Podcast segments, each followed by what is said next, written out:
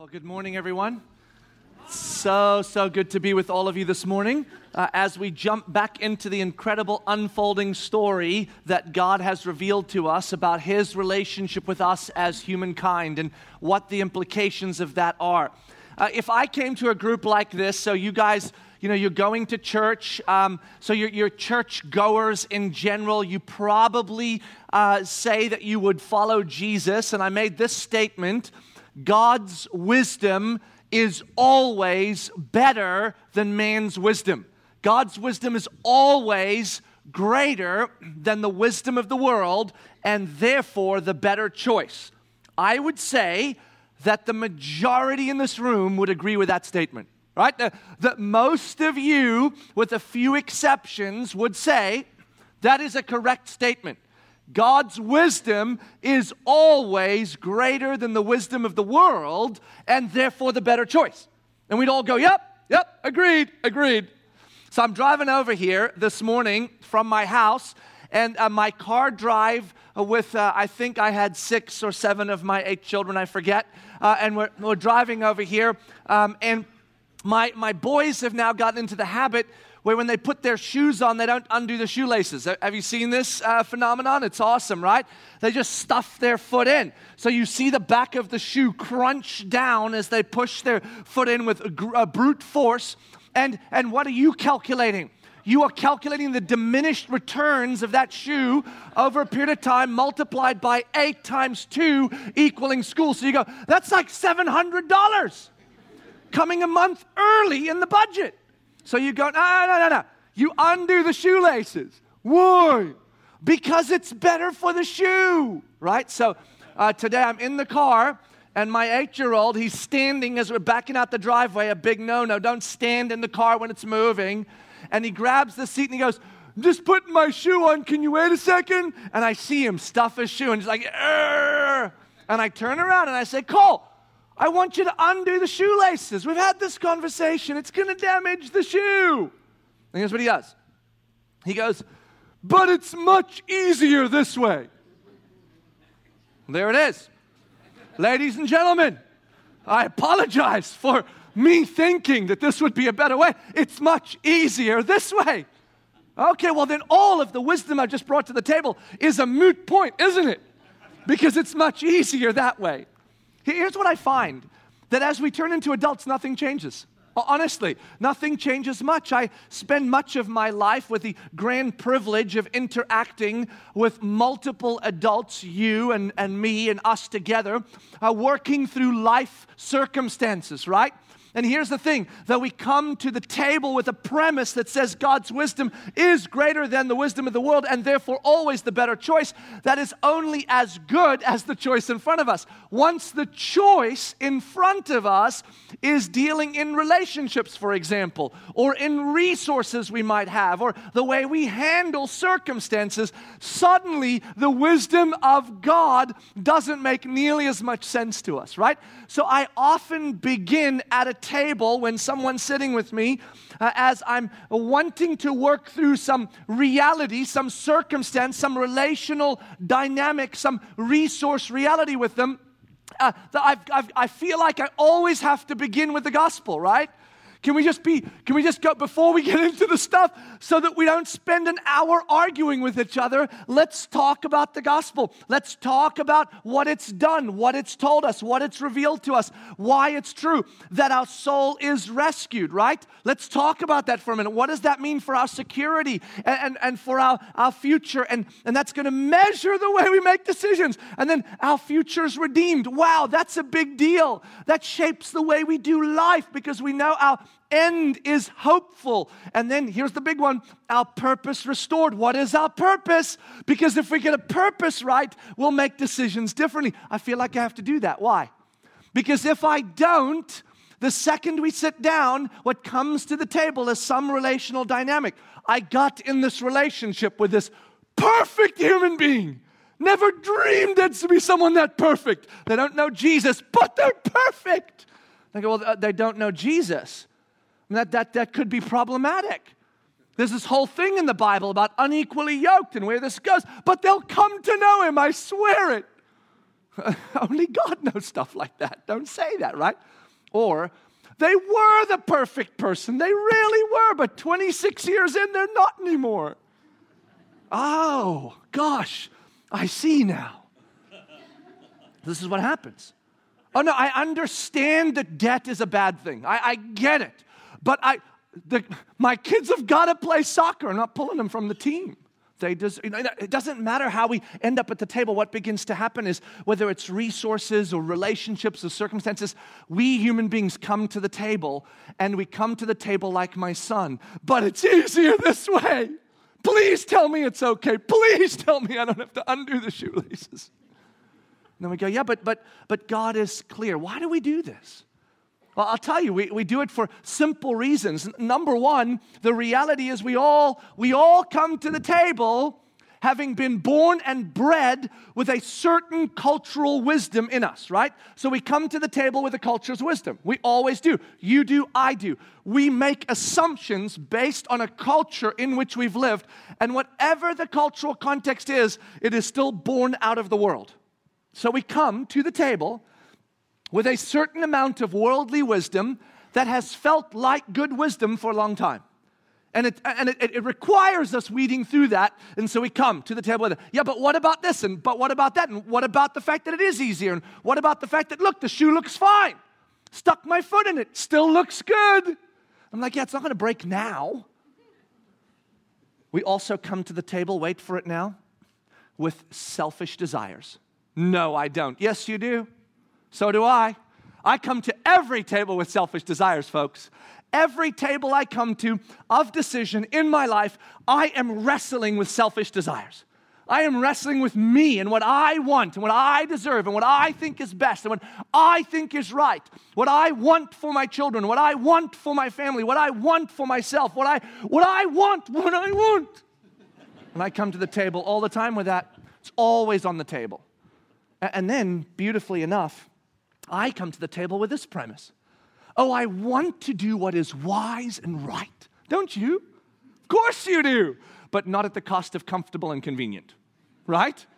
You're like, what? Let me say that again. You want to do what's wise and right. I get it. Me too. I do too. As long as it doesn't cost me comfortable and convenient. If, can I just do what's wise and right and still be comfortable and convenient? Then I'm in. Oh, I, oh I'm in. But if it's going to cost me something, then I'm not. Why? Because it starts from the beginning again. Our cultural context has bred into us, and our selfish desires have confirmed for us this fact that life is about your comfort and convenience. It is. That's what you're pursuing, isn't it? The pursuit of happiness. That's it. And so we have been bred to believe that comfortable and convenient is what makes everything good in the world. That is the essence of the world's wisdom. The world's wisdom will always, always try to determine what is going to be most comfortable and convenient for you. Now, the problem is the other human being in the equation, the world's telling them the same thing and you're nothing to them, right? So the problem is we face each other, and, and the world's telling me, whatever's best for you, do that. Doesn't, doesn't matter for them. And then it's telling them, do what's best for you. And the world sits back as we war with one another because we're all trying to do what's best. Now, yeah, you go, it doesn't really work that way. Watch. Oh, it does. From parenting to marriage to friendships to country against country. Doesn't matter. Context small, big this is what we come to the table with. The goal of the gospel, while the goal of culture is your comfort and convenience, self driven, the goal of the gospel's wisdom is what? Redemption for all and the glory of God, right? Expansion of God's kingdom, the redemption for all, and the glory of God. And the wisdom of the gospel says, since God has already taken care of all that you will ever need, you no longer have to be in the equation the same way you used to, right? Because he's got a story, he's writing for you, he's authoring for you. And so God's wisdom now comes into play and says, every decision you make is going to be, with your restored purpose, your rescued soul, your redeemed future, a beautiful calling into being redemptive for the world and to be a person that brings glory to God in every decision, every relational decision, every circumstantial decision, every resource decision. And that's what we face. It is the very essence of the difference between the people that follow Jesus, the church, and the rest of planet Earth, right? The world. The very difference is the goal to which we are living. I live for the glory of God and the redemption of the world. The world lives for the self preservation of self and the comfort and convenience of self. And that changes every decision, doesn't it? So, Paul has been traveling on his uh, great church planting movement, right? Uh, this is the, the, the second great movement of church planting, the second missionary journey. Uh, he has, tra- uh, oh, sorry, he's on his third one now. I can't even keep track. When he traveled on his second one, where did he go? He went through Macedonia. When he got to the bottom of Macedonia, before he crossed back over into Ephesus, he hung out in a city called Corinth. Corinth was, at that time, the Vegas of our day for many reasons. If you want to know the reasons, go podcast the introduction to First Corinthians done a few weeks ago by Brady. He'll tell you the whole story of why Corinthians, I mean, Corinth was this city. It was a transient city, a lot of movement, massive growth, uh, exciting city, but it was the city that what you did in Corinth was okay. And so, of all the places where you might not imagine a great move of the gospel would occur, certainly there was one of the places. Strategically, you wouldn't think Paul would go there, but he does. He doesn't only go there, he stays there for almost 18 months. And he births a church, and he disciples a church, and he grows a church, and then he leaves. On his third missionary journey, he gets to Ephesus and he writes a letter back to the church in Corinth. So we're in the book of Acts, but remember, we're stepping out of the book of Acts now, not really out of it. We're sort of under it, and we're stepping into a letter that was written during the story of the book of Acts. And this letter is written to the church in Corinth. And Paul is writing this letter to instruct the church, wait for it, on what it means to be the church, right? Because they're kind of a little confused. They're doing a lot of stuff like everybody else, and he's going, whoa, whoa, whoa. The very essence of the difference between us, the church, and the rest of the planet is why we do what we do and how we do what we do because we have a different goal, because we understand things they don't understand, right? So he's writing to them and he's saying to them, Let me instruct you on what your life should look like as a church based on what we now know is true of the gospel. Trouble is, most of what they're doing is wrong currently, right? So when you come to a table, persons across the table from you, you know that the decisions they're making across the board are not good, and you know you're going to have to confront them, right? Where do you begin with that? Where do you start? I'm about to have to tell you a bunch of hard stuff that's going to hopefully recalibrate you so that you're living in a manner that reflects the gospel, that reflects your redemption, that reflects the glory of God. I'm going to have to tell you a bunch of hard things. Let's start here. Okay, let's start here at the table. God's wisdom better, your wisdom better. Let's, let's talk about that. Because if we don't talk about that, we're going to spend the entire time at the table arguing this way. But it's easier. Well, you know, I, I, I know that, but it's still dumb. Right? No, it's not. I prayed about it. I have a peace. Fantastic. I'm so excited for you. Have you read this? right? So that's what it's going to be like if we don't deal with the wisdom of God first. So we sit down and we watch Paul write this letter, and in the very, very early part of the letter, what does Paul do? He starts with this premise let's talk about wisdom. Before we even get into it, let's talk about wisdom. Grab your Bibles, turn with me to the book of First Corinthians the first letter he writes to the church in Corinth. And we're going to go to 1 Corinthians chapter 1 because we're in the very beginning of the book, he, uh, of the letter. He's writing, he's setting the foundation for everything else that he will now get to in this letter about how we ought to live, what our lives ought to look like in our circumstances, relational dynamics, resource realities, in the way that we live life. And he begins uh, in the introduction, talking a little bit about a few things, and then in chapter 1, verse 18, he makes this statement.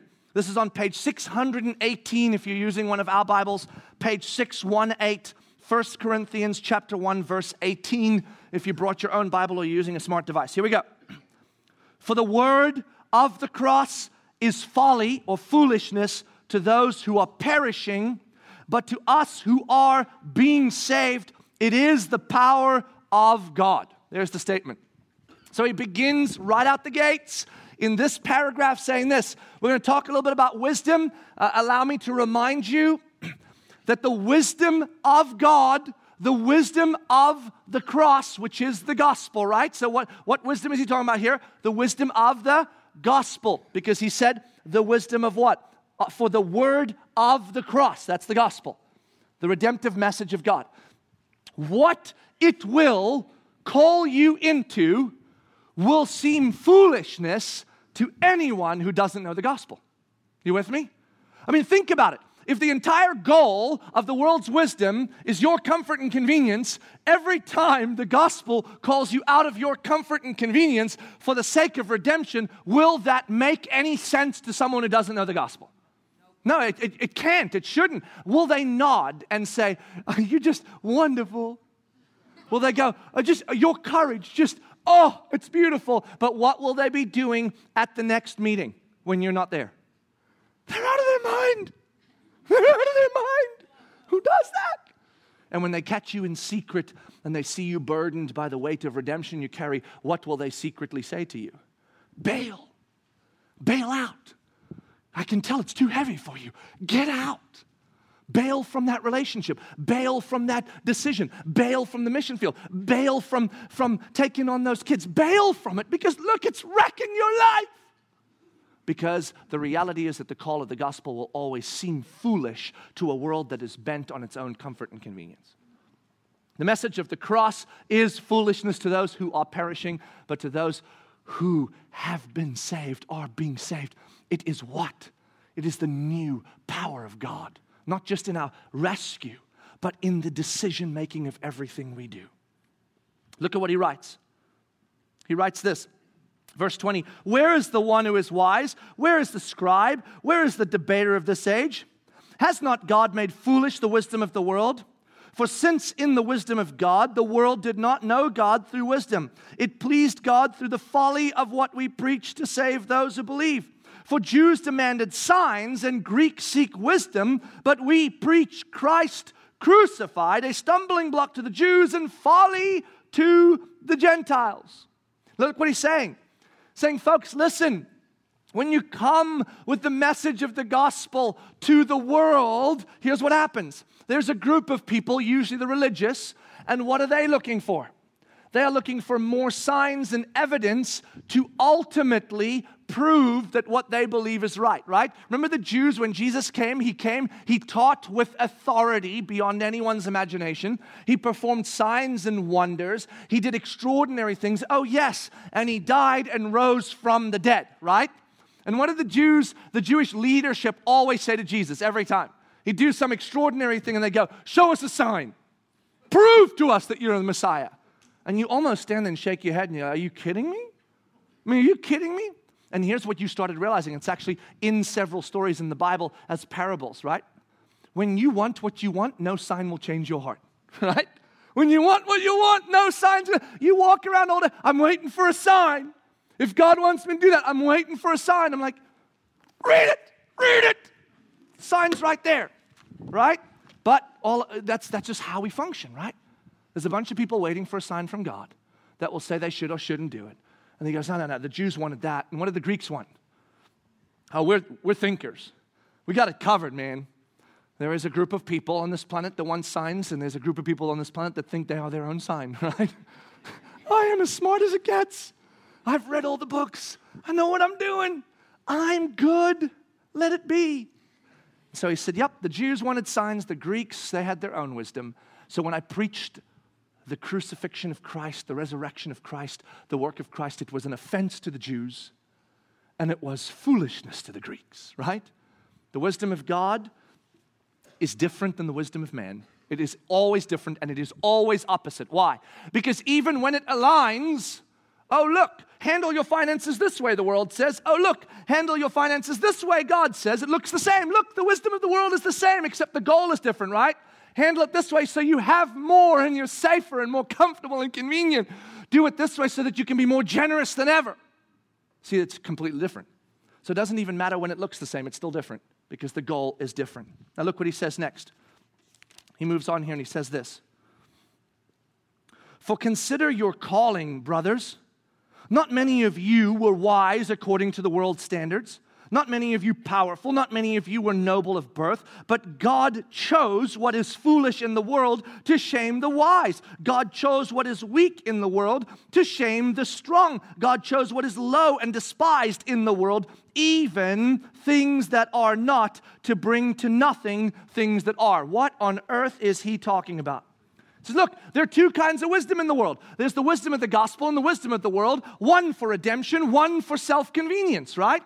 When the wisdom of the gospel moves into the world, it does what is extraordinary. And he's using the church of Corinth as an example. Look at you guys. You're the Vegas of our day. You guys run around like crazies doing whatever you want. Of all the people on the planet that God shouldn't have saved, and frankly, that the world might have even said cannot save, it would have been you. And what did God do? What did God do? He sent me to you I preached nothing but foolishness to you, right? Isn't that what he just said? I preached what offended the Jews and was foolishness to the Greeks, and what happened? Oh, a bunch of you came to Jesus. Oh, who knew? And then your lives were redeemed, and what was weak was made strong, and what was foolish was made wise, and what was, what, what, what was to be kicked out onto the curb was brought into the house. What was not became true. So you are the very essence of an example of what God's wisdom does when we live by it. It redeems the dead. It brings death to life, it brings light to darkness, it brings freedom to the bound. And he's going, so when, when we're thinking about God's wisdom, this isn't just about what's the better choice? Should I go God's way? Because then what? It will, it will make a better life for me. No, when we live God's wisdom, we move as the church. And when we move as the church, as ambassadors of redemption, we get to watch the world redeemed even in the darkest parts. So Paul's saying, man, isn't that awesome? This is a great example of what the wisdom of God does when we live by it. What we sh- thought shouldn't have happened, happened. Because so often in our wisdom, what do we do? Oh, if I do it God's way, it's going to do this and do that and won't work. It's like, no, no, no, no, no, no. Trust God's wisdom. Look what he says next. He jumps into chapter 2, verse 1, and he says this And I, when I came to you, brothers, did not come proclaiming to you the testimony of God with speech, with lofty speech or wisdom, for I decided, it was a choice, to know nothing among you except Jesus Christ and Him crucified. And I was with you in weakness and in fear and much trembling. And my speech and my message were not in plausible words of wisdom, but in demonstration of the Spirit of and of power, so that your faith might not rest in the wisdom of men, but in the power of God. What did Paul do? He said this When I came with God's wisdom, with the gospel, I brought you nothing but the simplicity of God's wisdom. And what was the simplicity of God's wisdom? The simplicity of God's wisdom was the gospel, right? Folks, hear me when I say this to you. Sometimes I think the reason we do not look at God's wisdom as a reality in our daily lives is because it seems too complicated. Here it is. How would I possibly ever know all of this and every little, don't go this way, don't go that way? And then we are reminded in this by Paul no, no, no, no, hold. Yes, there's lots in here that will be wonderful to learn, uh, to, to, to add to the beauty and the, and the expansion of the basic wisdom of God. But here's the basic wisdom of God. In every decision that you face, Preach Christ only to yourself. Start there. What has happened to me? I've been rescued by Jesus. Okay, that's good. That's good. What do I have to worry about? Nothing. What about my future? Go past retirement. You die. Oh, yeah. What then? All I have on this planet is left behind, and I have everything. Yes. My future's redeemed. It is. What do you have to worry about? Okay, okay, hold. Purpose. What does the gospel say about purpose? I once was created to image the God of the universe and to make him known and to live my life and the freedoms that he gave me. And I lost all of that in the Garden of Eden when I did it for myself and I went with the world's wisdom and he gave it back to me when he rescued me. So, my entire purpose in every relationship, every resource, every circumstance is to do what? To be redemptive and to glorify God in the way that I live. Oh, yeah, that's right. There it is. Wisdom of God finished. Check. That's what Paul said. All I preached to you was, all I preached to you was Christ. And Christ was enough. Because it's where we start, isn't it? Once we're there, once we sit at the table of decision and we go, I want to be redemptive, I want to trust God, I want to do this in a manner worthy of the gospel to which I've been saved, so that the gospel's power would be made known. Then everything else will come. You'll seek wise counsel and you'll actually listen to it. You'll read and you'll actually seek because you will want to step into the gospel. And Paul says, the wisdom of God is not complicated. I came to you not in lofty speeches and apologetics. I didn't come to you in wondrous, articulate form. I just came to you and said, Here's Jesus, here's what he did, here's why it matters to you, here's what that should mean to you. Come and know him. And when you do, you will have the Spirit of God, you will have power, and you'll be able to live your lives in a manner worthy of God. Wow. And many came to know Jesus. God's wisdom is simple, it's hard because it calls you out of convenience and comfort often into redemptive living. Not always. Sometimes redemptive living is very comfortable and convenient, honestly. But sometimes it calls you out. It's hard, but it is simple. And here, the best part of this passage, in my opinion, that should encourage you and I beyond words. Here it goes. Listen to this. Look what he says. Verse, go uh, chapter 2, uh, go to verse um, 8. None of the rulers of this age understood this. For if they had, they would not have crucified the Lord of glory. But it is written, What no eye has seen, nor ear heard, nor the heart of men imagined, what God has prepared for those who love him. So, what's he saying there in simplicity? The best of the best in this world didn't get it. The best of the best in this world couldn't understand it. Despite the simplicity of the message of the gospel, they couldn't get it. They crucified Christ. They wouldn't have done that if they got it. Bring the greatest thinkers, bring the greatest philosophers, bring the greatest scientists, bring the greatest rulers, bring the greatest kings, bring the greatest minds together, and no mind can conceive of the things of God. You cannot know the wisdom of God. That's what he's saying. You cannot know the wisdom of God. Pretty sad, isn't it? Writes this entire passage about how important the wisdom of God is, and then he comes to us and goes, You can't know it. You can't know it. What? Now you could try, but it'll never work because your mind's too little. And you're just going to be back at the table going, I want what I want. Well, well, then what does that mean? Wait, no, you can't do that to us. Wait, I'm not done. I'm not done. There's more. Look. Look at this. Verse 12.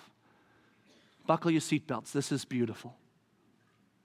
Now we have received not the spirit of the world but the Spirit who is from God, that we might understand the things freely given us by God. Isn't that amazing? Can I read that again? Now we have received not the Spirit of the world, but the Spirit who is from God, that we might understand the things freely given us by God. And we impart this in words not taught by human wisdom, but taught by the Spirit, interpreting spiritual truths to those who are spiritual. And look at the very last uh, part, uh, verse of chapter 2.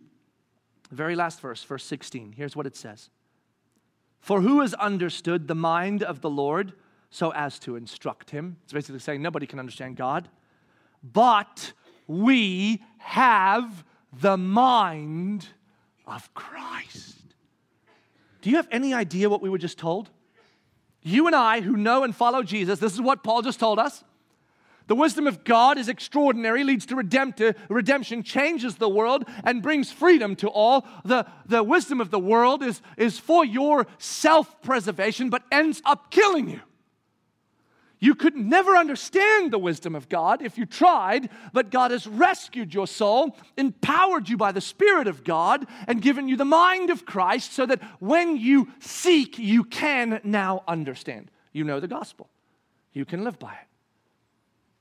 And so we stand at this extraordinary place where we look and we go, hold on. You mean I've been given the mind to be able to understand the wisdom of God in its simplicity and study it in its complexity so that I might live out the wisdom of God in freedom, bringing freedom to others. Yep, that's what he's saying. My kids are awesome. I love my kids. They go to school now, right? They're in different schools. And they, they are lazy, many of them. Don't worry, I was lazy too. So were you. Some of you think I wasn't lazy. You were a little bit. A little bit. So here's the deal. My kids go to school and they come back and you know the typical deal. It's 9:20 at night, just about bedtime, and then they go, "Oh, I got a lot of homework to finish." And I go, "It's, it's funny how you played you played soccer and swam in the pool for four and a half hours today. Now it's homework time because you know it's last minute." So I sit my kids down often. Is what I tell them. I say, "Guys, listen. When you go to school and you don't do great at school, if you had a brain that didn't work, I would go, it's okay. Your brain doesn't work, but you tried your best. And that's okay, right? I wouldn't say it quite that way. But I, but I, would, I would feel listen, I get it. This is your capacity, and you are living up to capacity. Your capacity is just low. And, and I think that's perfectly fine because capacity is good and you're living up to it. But I look at my kids and I say, but the problem is your brains all work fine. Your brains are sharp as a whip. I know because you argue with me like an attorney every day. I mean, it's better than an attorney. I've thought about calling some offices in Orlando. You, you want someone interning? I have, I have eight. and my eight year old is the top of the eight. So you guys are sharp as a whip. The problem is that you don't want to use that brain of yours because you want what you want. Because you want what you want. And isn't that in essence, what Paul is saying to us. You have been given the Spirit of God to understand spiritual things. You have been given the mind of Christ to see the wisdom of God. Well, then, for goodness sake, use it. For goodness sake, use it. Actually, dig in. Because here's what Paul's saying your purpose is no longer to create comfort and convenience for yourself. Your purpose is to be an ambassador of redemption. That's what you get to do the rest of your life. You get to actually live to redeem on behalf of Christ through the power of the Spirit for the sake of the freedom of the world. You're a rescuer.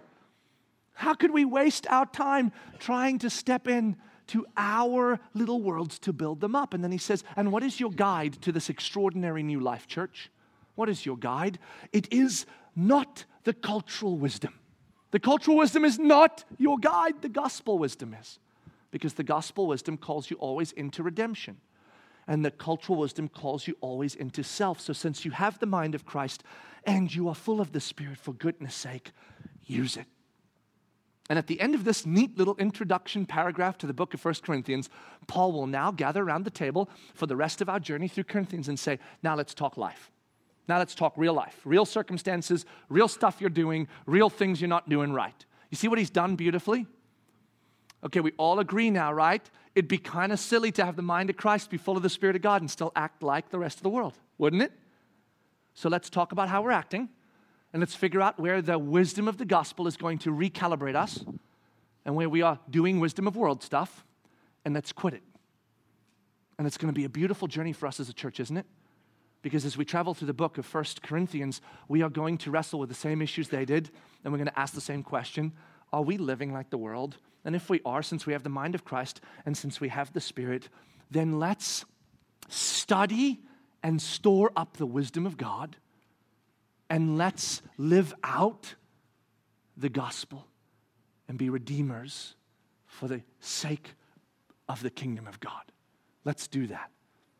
We are going to learn as a church to store up treasures in our hearts and minds so that the wisdom of God sits and lingers with us. So that as we go about life, la, la, la, la, la, circumstance comes, we're right there. Do not be anxious for anything, Renault. But in all things, with prayer and petition, present your request to God, and the peace of God that transcends understanding will guard your heart and mind in Christ Jesus. La, relationship, relationship.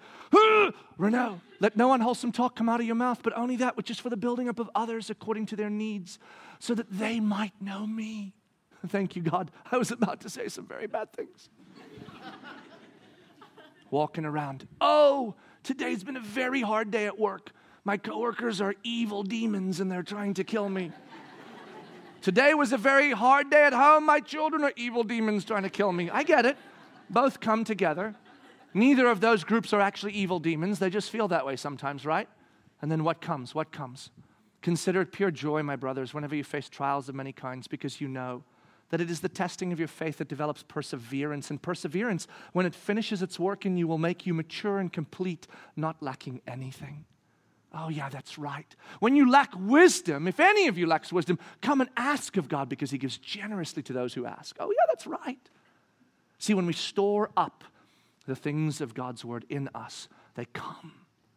And the gospel's wisdom is expanded, and we can live freely in the relationships and resources and circumstances in which we find ourselves. This is the call of our lives, the privilege of our lives. And the book of First Corinthians is going to be an epic journey for us through an extraordinary run of what it means to be the church, to live by gospel wisdom and not by the wisdom of the world. Let's pray. God, thank you so much for your extraordinary love for us. May you stir in us, Spirit of God, a, a new desire to study and to store up your word so that we might be ready to engage in gospel wisdom in every circumstance, in every relational dynamic, in every resource. That we would not be looking to what is easy, to what is comfortable, and to what is convenient as a starting point, but that we would be looking to what is redemptive and what is of the gospel as a starting point. And if it happens to be convenient and comfortable, then we will be grateful because I know often it is. Often what you call us to is very comfortable and convenient and a lot of fun for us. But often what you call us to is not. So may we abandon that as a measuring stick for what is good and right. And may we instead measure what is good and right by your wisdom that we know to be greater than our wisdom and always the better choice. Help us to live there. In Jesus' name we pray. Amen.